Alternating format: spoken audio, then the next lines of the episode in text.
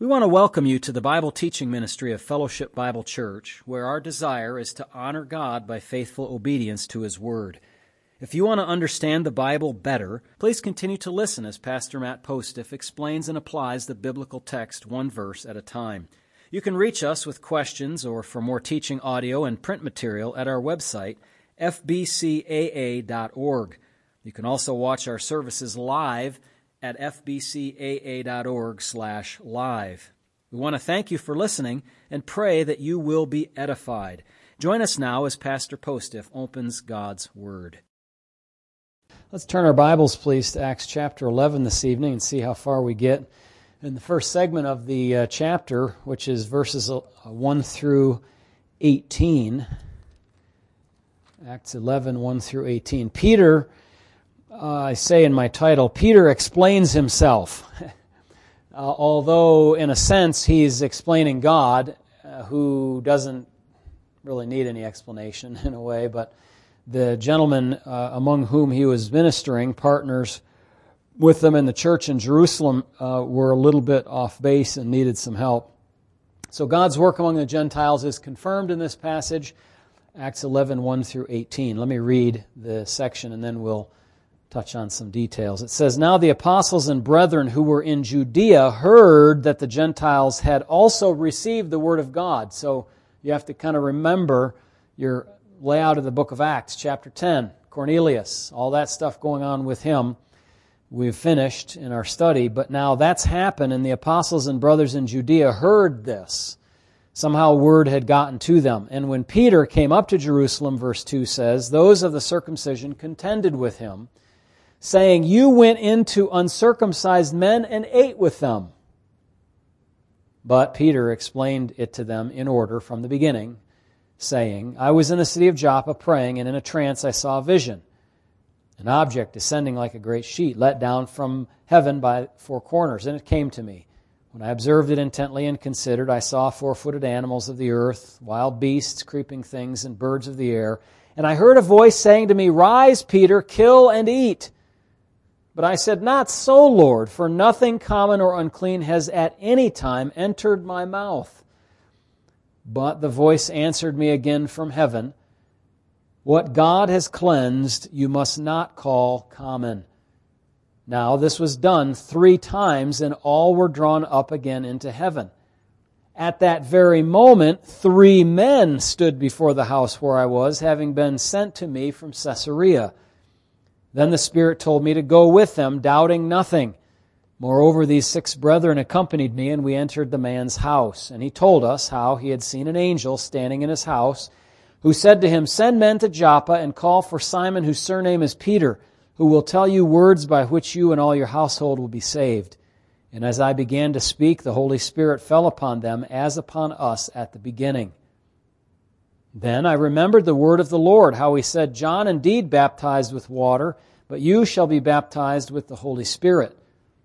If therefore God gave them the same gift he gave us when we believed on the Lord Jesus Christ, who was I that I could withstand God?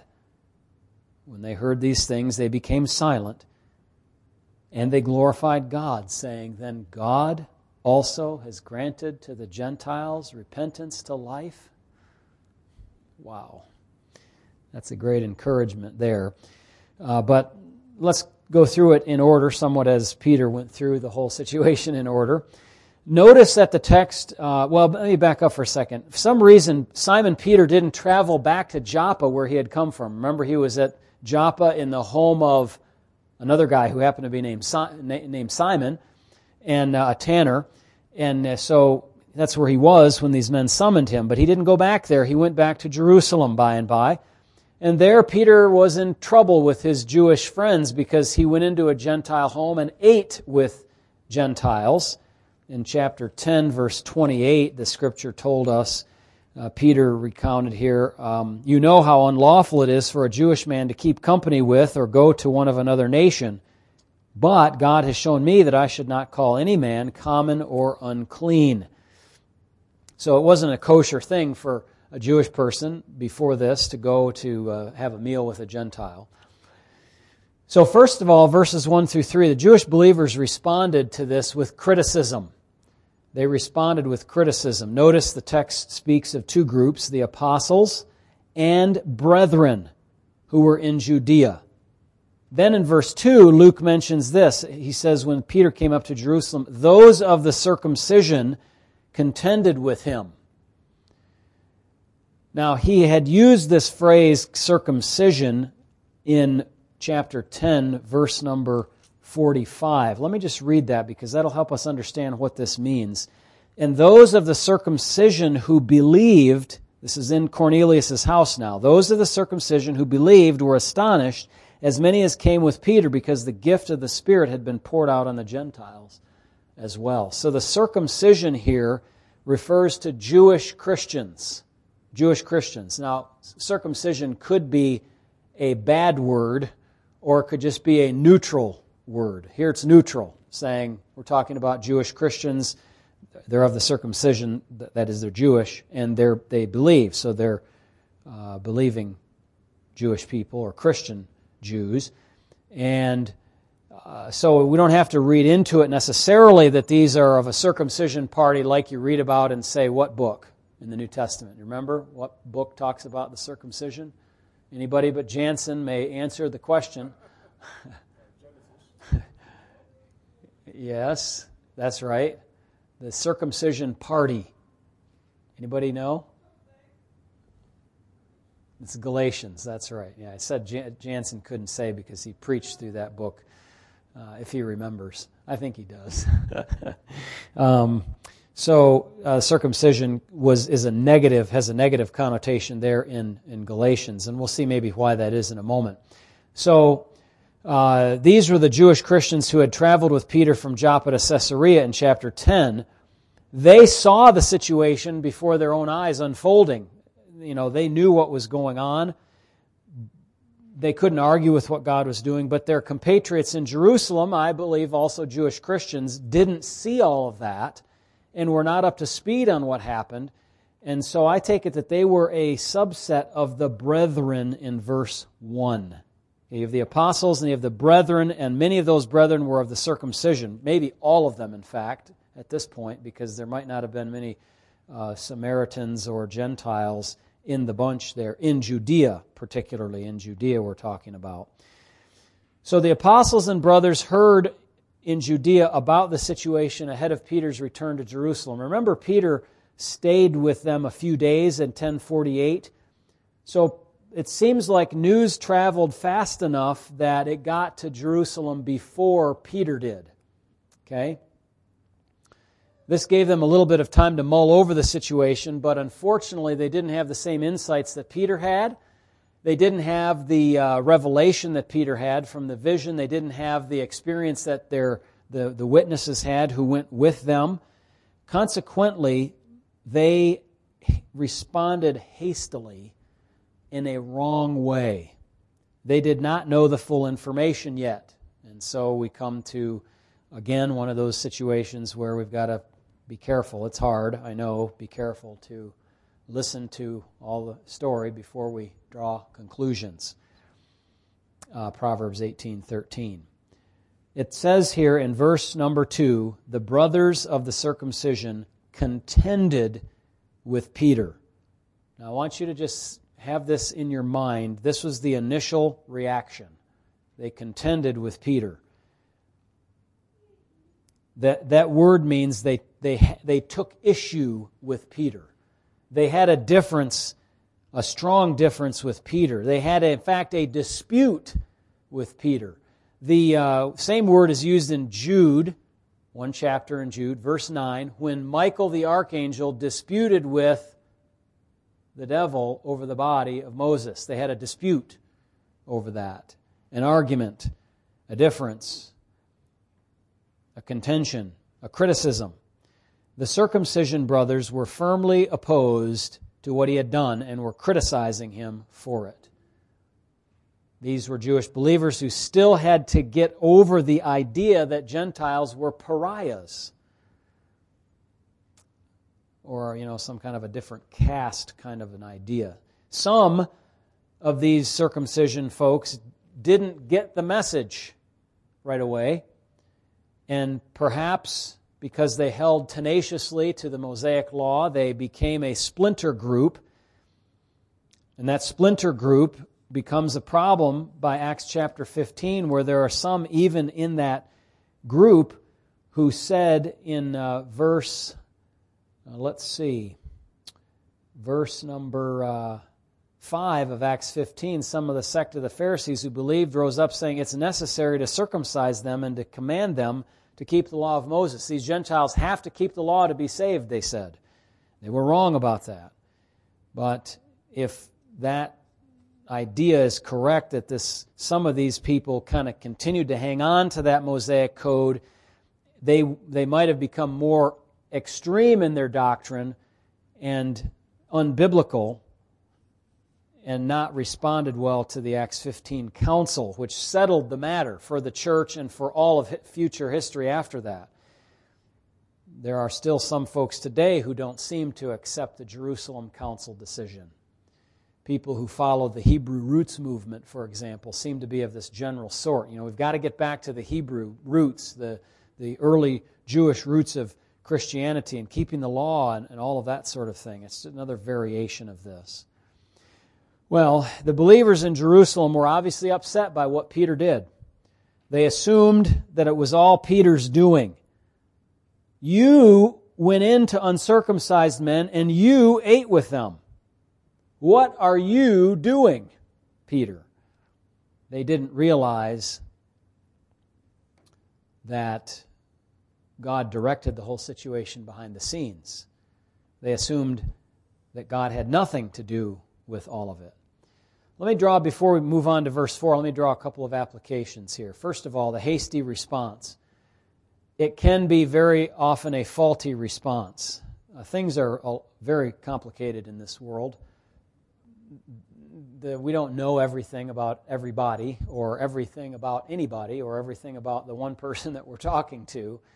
And so, you know, sometimes by luck you might happen upon a, a, an answer or response that is fitting without knowing all the information, but we should have patience and we should know all the facts or try to at least before we jump to a conclusion. But as I said earlier, that is hard to do sometimes, isn't it? We want to prescribe a, you know, want to make a prescription. We want to uh, tell the answer. We want to give the counsel. We want to straighten the person out or whatever. And um, hopefully we can be gracious with one another and wait, recognize that we do not know everything that we ought to know. This is why the Lord says, don't judge anything before the time, because God will bring everything to light that needs to be brought to light. So we have to be cautious about that. But don't be hasty. That's the, that's the point. You're going to see the, these guys don't necessarily eat crow, but they kind of eat crow by the end of the section here. Uh, second application our responses need to be based on the truth of what God is doing and what God has revealed, not on what we think at the moment. These men needed the full story about what God's work was going to accomplish and what it was trying to do so they could make a proper evaluation of what happened. So, again, not a hasty response. You need the full story, but then the full story has to be based on God's truth. It has to be based on the, the Word of God before you're going to make a correct analysis of it. And then, thirdly, the idea of this contention was somewhat unpleasant to speak of or think of. But as in this case, we should look for ways to turn the unpleasant contention into a beneficial situation. Okay, so there's a contention about this. What is the root of it? What's the actual answer? What's the real information? And so this contention and the biblical answer to it serve to solidify the church's doctrine. What was that doctrine that was developing was that Gentiles can be part of this church body. So it helped to solidify that, this contention did by the correct biblical answer, and to strengthen the church in its unity between Jews and Gentiles.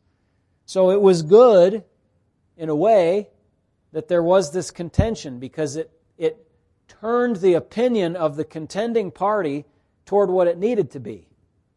They were wrong, they got straightened out, and then they changed their ways. So the contention turned out to be good in a way, but not all contention, obviously, in this world ends up that way. Much contention just remains contention, and, and criticism, and fighting, and all of that. Okay, Acts 11 now, verses 4 to 17. Peter reviews now what happened. So this is really like, you know, rewind and uh, kind of summarize chapter 10. So he gives the setup for it in verses 4 to 12. He explained the vision, how it affected his understanding about the cleanliness of these formerly unclean foods. And it seems to me that he's drawn now this very clear connection between three times the vision and three men who come to his front door. Three and three. I can't call any of them unclean. They're all, they're all uh, made okay by God. God says, go without doubting and so they went. God was doing something significant about the Gentiles, was his message to Peter. And uh, so Peter went. Now, notice at the end of verse um, 12, it says, Moreover, these six brothers accompanied me, and we entered the man's house. So he runs over, you know, two days' journey very quickly, just kind of skips that because it's not significant to the story. And he says, I had six guys with me. Now, what's the significance of that? Well, in Deuteronomy 19:15 is laid down a principle that is a good principle for jurisprudence for all ages. In Deuteronomy 19:15, it says, "One witness shall not rise against a man concerning any iniquity or any sin that he commits. By the mouth of two or three witnesses the matter shall be established. Two or three witnesses. Even today, courts are, how can I say, judicially challenged, maybe mentally challenged, to recognize that you can't just have one person say something against another, take their word, and then run with it. Okay, that's happening today. It should not, it ought not happen, not according to God's righteousness. Um, so, six witnesses. Not two, not three, not four, not five, but six. Do you think it's enough to verify what Peter is saying? God made sure that at this critical juncture, it wasn't just Peter going there and doing what he did and come back and explain himself, but he had six other witnesses, plus the ones who were there. Remember, we said there were maybe dozens of people there altogether. So, this is, I think, critical because it reminds us that we have a faith that is a well justified, well eyewitnessed faith. This isn't made up. You know, Peter says, you know, we have this sure word of prophecy, and in fact, we saw with our own eyes Jesus on the Mount of Transfiguration. Peter, James, and John. There's three witnesses right there. Those witnesses wrote down the scriptures during the lifetime of other witnesses. I remember I said this on Sunday afternoon. And this and the writings had to do with the fulfillments of specific prophecies that were made by other prophets in the past. We're dealing with a well justified system of belief. No Christian should say, I'm making a leap out into the dark, a leap of faith to kind of cross the gap of the unknown. No, it's well known. It's well known. God has made sure that that is the case. Yes, you say, well, that sounds incredible that there was this vision that Peter recounts. Okay, so Peter knew it, Luke knew it, God recorded it through Luke. But even if you have a question about that, look at this. Six witnesses saw everything that happened and all the testimony of it. Okay, um, so then the visit set up for the visit, then the visit itself. Notice the men were concerned about Peter going into the home of uncircumcised men and eating with them. Have you ever had a situation where somebody is fixated, fixated on an unimportant detail? That's what's happening here. Like you went in with these men and ate with them. I can, I can almost imagine myself saying, yeah, but God was saving their souls for eternity when I did that. So what's the big deal if I went in and greeted them and, and ate with them? It's a nothing burger, as they say. It doesn't matter. You know, it's, it's insignificant. God was doing something significant with the Gentiles. He was working with the gospel. And that's an important lesson for us. Not that we just excuse sin. We're not talking about excusing sin whatsoever. We're talking about excusing the minor details and the things that don't matter for the bigger things. Uh, another word of application. You know, we can be twisted up in knots about this or that secondary thing when we compare it to what God is doing here, spreading the missionary message of the gospel to a new people. And maybe this is part of the answer as we're at a prayer meeting tonight. Uh, why some of our prayers, you, you say, well, why, why, why isn't God answering those prayers? Well, maybe those prayers are, are praying about the things like going into with these people and, and eating with them, not the important things like the gospel you know, we, we've often, uh, and I tried to model this this evening, often pray for people's physical healing when it's manifestly not God's will for somebody to be physically healed. They may be, they may be healed by going to heaven. We've said that many times before. And so, you know, I don't want to cast shade on anybody, um, you know, praying for somebody to be healed or to have their pain and suffering relieved. I think those are good things, but it may well be the case that God is going to allow some of our people that we're praying for to die. And the most important thing is that the gospel is at the forefront in their lives. So keep that in mind as a kind of high priority matter in our prayer time and in our work with people. So Peter learned now that God was giving salvation to the Gentiles. He was just beginning to get up to speed on this whole idea that the church is a multi ethnic single body. Okay? It's not a, the, the, church is not a multi ethnic, multi body. You know, there's not a Jew church and a Gentile church. You with me? Okay? And it's not a uni ethnic single body like the Jews can be in the church, but the Gentiles are out. Sorry. No, that's not it either. Now, notice this uh, next interesting thing. Uh, verse 14. Uh, call for Peter. He's going to tell words by which uh, you must all be saved. That was the explanation uh, at the time when Peter showed up. And then notice verse 15. And as I began to speak, this fascinated me. Because in verse 34, Peter, in verse, sorry, chapter 10, verse 34, Peter opened his mouth and said, and then he went on for 35, 36, 37, 38, 39, 40, 41, verse 42 in chapter 10, verse 43, and then verse 44, 10 verses later, while he was still speaking these words, the Holy Spirit fell on those who heard the word. This is interesting because in, he summarizes it in chapter 11 and verse 15 by saying, And as I began to speak, the Holy Spirit fell on them. Notice that Peter didn't do a whole lot, did he? He, he just began to speak.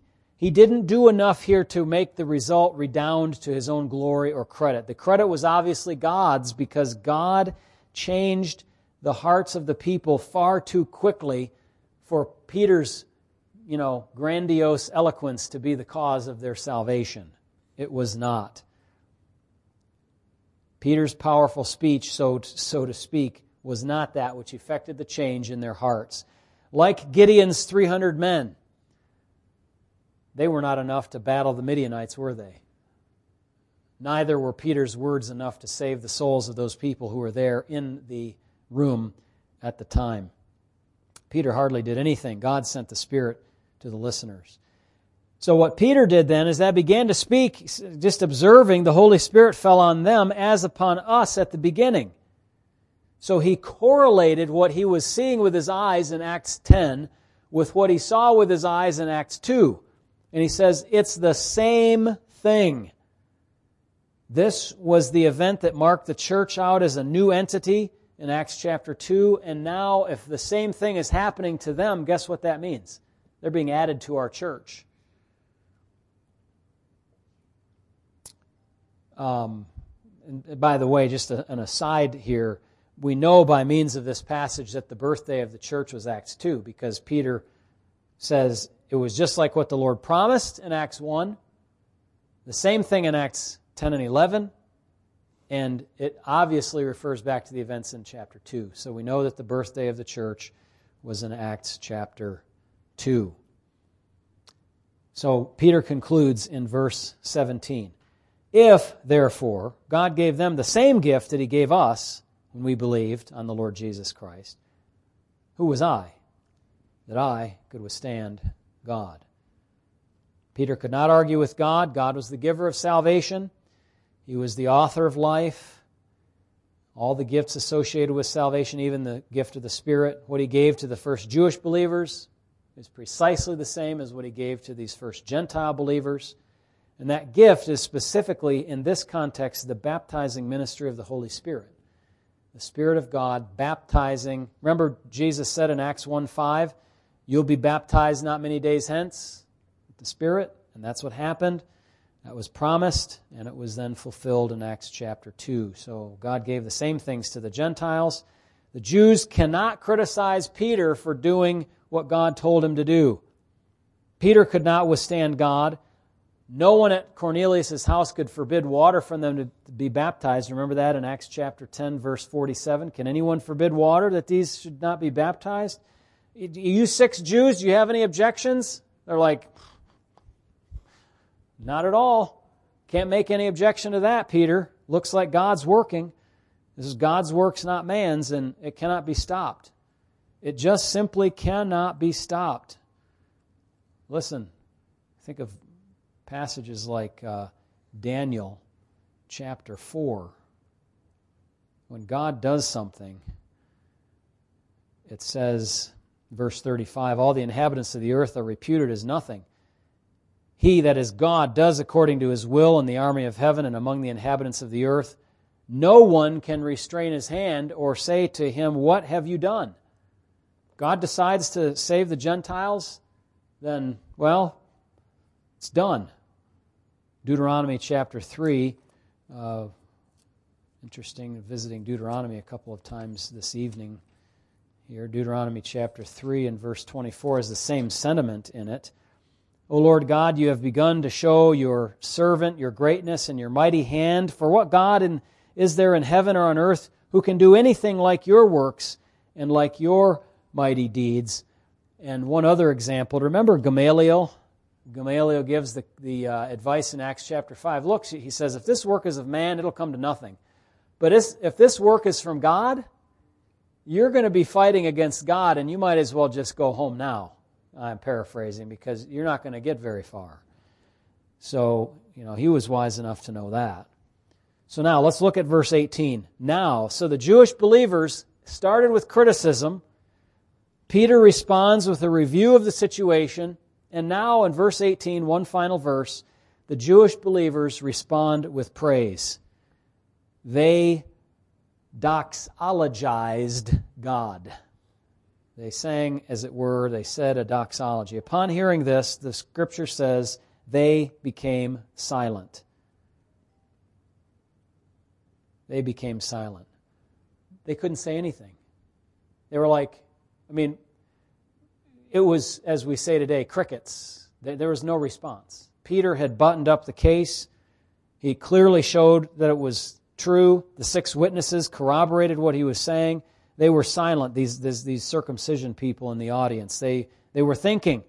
It was a moment of awe at what God was doing, something that they never anticipated. Look, it was like the church when Paul got saved. They couldn't believe it. Remember that? They thought there's no way. I sure like God to do the same kind of thing today, to take the most unlikely progressive, leftist, atheist, abortionist, whatever, and save that person's soul and look at your faces when you hear about it. you say, No. God couldn't do that. He didn't do that. Oh, well, yes, He could do that. Yes, He could do that. Maybe we should pray to that end. Huh? Be bold if He can save these Gentiles, if he can save Paul, then he can do a lot more as well. So uh, this was just an amazement to them. They couldn't believe their ears, they couldn't believe their eyes. It should not have been a surprise, of course, because they, if they knew their scriptures, they would know that God promised to work with Gentiles. We've gone over that a number of times. I'll let you look at those notes if you want to later. But now that they understood the situation, they responded by glorifying God. Listen, same people, same situation, same day, probably the same hour but new information, and that new information was from God. Their response was totally different. Look what happened in verse uh, verses one to three. Criticism of man turned into praise of God. Criticism of man. The same situation that minutes earlier they thought Peter was blameworthy. They realized, no, God is creditworthy. Isn't that amazing? You see how a situation, you, if you don't know everything, it can look terrible. And then once you find out more, you realize, oh my, it's actually very good. So they responded by glorifying God. They admitted that God was doing his work among the Gentiles. They, they honored God or doxologized him, as I say. They said the doxology. That's, that's the Greek word um, doxazo, to glorify. They honored God that way. And, and God should receive honor for what he's done, shouldn't he? He didn't have to do what he did for you, but he did. Notice at the end of the verse 18 it says, Then God also has granted to the Gentiles repentance to life. Grant. That's the verb to give.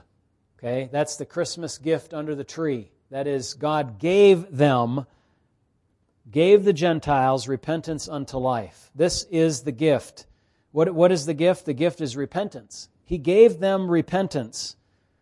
Repentance is the change of mind about sin and about God that comes upon a person when they turn from their idols, from their self, from their sin, from their money, from their pride, and instead turn to Jesus. 1 Thessalonians 1 9 how you turn to God from idols to serve the living and true God. Note that this is a change of mindset, please. It's a change of mindset. It is not behavioral perfection, it's not behavioral reformation. God grants that disposition of mind as a gift. You can ask Him for that. You say, Lord, I'm having trouble with that. God, would you help me to be properly repentant, properly contrite, properly confessing my sin? And then thank God for that. This grant of repentance led to life instead of death. Christians use this to speak about eternal life that what is eternal life? It's a long life. It lasts forever, right? Well, it's really, it has to do with the quality of life, not just the quantity of life. It's the state in which you're connected to God again. You know, when you're connected to the, to the electrical socket, you can have power. But when you're unplugged and your battery runs out, what happens to you? You die. Salvation, repentance is that disposition of mind given to God that leads to God granting one life, and that life is like getting plugged back into the divine power source. The, the, the uh, you know, I'm the vine, you are the branches, being plugged into the vine so you can have that life giving flow going through you. If you get disconnected from God, if you know you are disconnected from God, if you stay disconnected from God, then your battery runs out and you're dead. But if you get plugged back in, then you have the connection that is the state of rescue from sin and death. It's the life of nourishment and hydration from God instead of drying up and dying in your pursuit of sin. That's what eternal life is. It's connecting, connecting to God through faith in Christ. Well, and this was given to the Gentiles. It was also given to the Jews, obviously, first. So, chapter 10 and, and, the first part of 11 deal with the major stride forward for God's program in the gospel. Uh, you know, we're, we're used to that now. I mean, it's no big deal to us. But put yourself in the Jewish person's shoes, and you would recognize that how, how this shook their basic worldview. This is new. Many preferred the old ways. Remember the old wine and the new wine? Many prefer the old, saying the old's better. But uh, this was new, this was different. Uh, some of them preferred the old ways and traveled down the path of circumcision party and even became Judaizers, perhaps, some of them. But the new way was on the world, the way of faith and the way that provides uh, you know, for eternal cleansing from sin. And so we commend that to you as something worthy of praise to God, not criticism of man. That's what the Jewish believers found out when Peter talked to them in Acts 11. Father, we pray that you would take these words and help us with the truth, the, the, the, sequence of events, to remember that, and to know the applications that we talked about. Lord, about being patient, about learning the information, about praising you when uh, it's obvious that you're the one that's the cause of the blessings that are poured out upon us. Take each one here tonight safely. Uh, those, Lord, listening online too, I pray your blessing upon them. Thank you. I pray uh, for our brother Mike that he might uh, even be listening now, and some of our other friends in the church family, brothers and sisters, and watch over them as us this evening. May your rich blessing attend their way. In Christ's name, amen.